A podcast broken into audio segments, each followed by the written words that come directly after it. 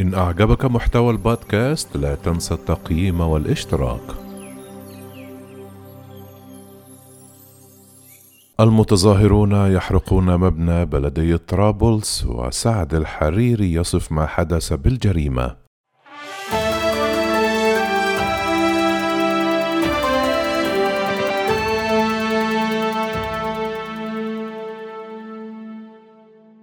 أضرم محتجون لبنانيون ليلة الخميس النار في مبنى بلدية طرابلس شمالي لبنان وفق وكالة الأنباء اللبنانية الرسمية. وذكرت الوكالة أن المحتجين انتقلوا من ساحة عبد الحميد كرامي إلى بلدية طرابلس وبدأوا برشقها بالحجارة وبقنابل المولوتوف مما أدى إلى اندلاع حريق كبير بداخلها. وأضافت أن سيارات الإطفاء وصلت إلى مبنى بلدية طرابلس وعملت بصعوبة على إطفاء الحرائق التي اندلعت في مختلف طبقاته. وأكدت أن القوى الأمنية لاحقت المشاركين في عملية إضرام النيران في المبنى. وأمام منازل زعماء طرابلس في شمالي في شمالي لبنان صب محتجون لجام غضبهم الخميس وأضرموا النيران في مستوعبات القمامة وحطموا كاميرات المراقبة.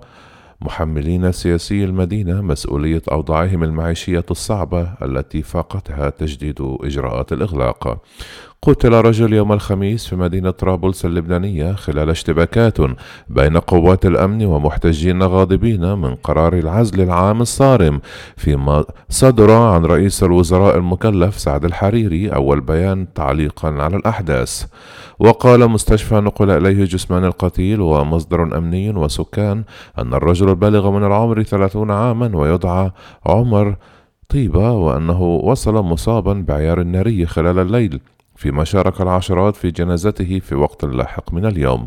ذكرت وسائل إعلامية محلية وشهود أن شرطة مكافحة الشغب أطلقت أعيرة نارية لدى محاولة المحتجين اقتحام مبنى حكومي في طرابلس الواقعة بشمالي البلاد حيث أصيب العشرات في الواقعة.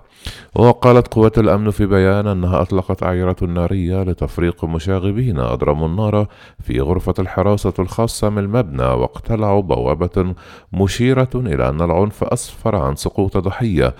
دون أن تذكر تيبا بالاسم. في أول تعليق على أحداث مدينة طرابلس اللبنانية قال الحريري في بيان ما حصل في مدينة طرابلس هذه الليلة جريمة موصوفة ومنظمة يتحمل مسؤوليتها كل من تواطأ على ضرب استقرار المدينة وإحراق مؤسساتها وبلدياتها واحتلال شوارعها بالفوضى. وأضاف الذين أقدموا على إحراق طرابلس مجرمون لا ينتمون للمدينة وأهلها وقد طعنوها في أمنها وكرامتها باسم لقمة العيش. ومن غير المقبول تحت أي شعار معيشي أو سياسي طعن طرابلس من أي جهة أو مجموعة مهما كان لونها وانتماؤها. ذكر الحريري أننا نقف إلى جانب أهلنا في طرابلس والشمال ونتساءل معهم. لماذا وقف الجيش اللبناني متفرجا على إحراق السرايا والبلدية والمنشآت؟ ومن سيحمي طرابلس إذا تخلف الجيش عن حمايتها؟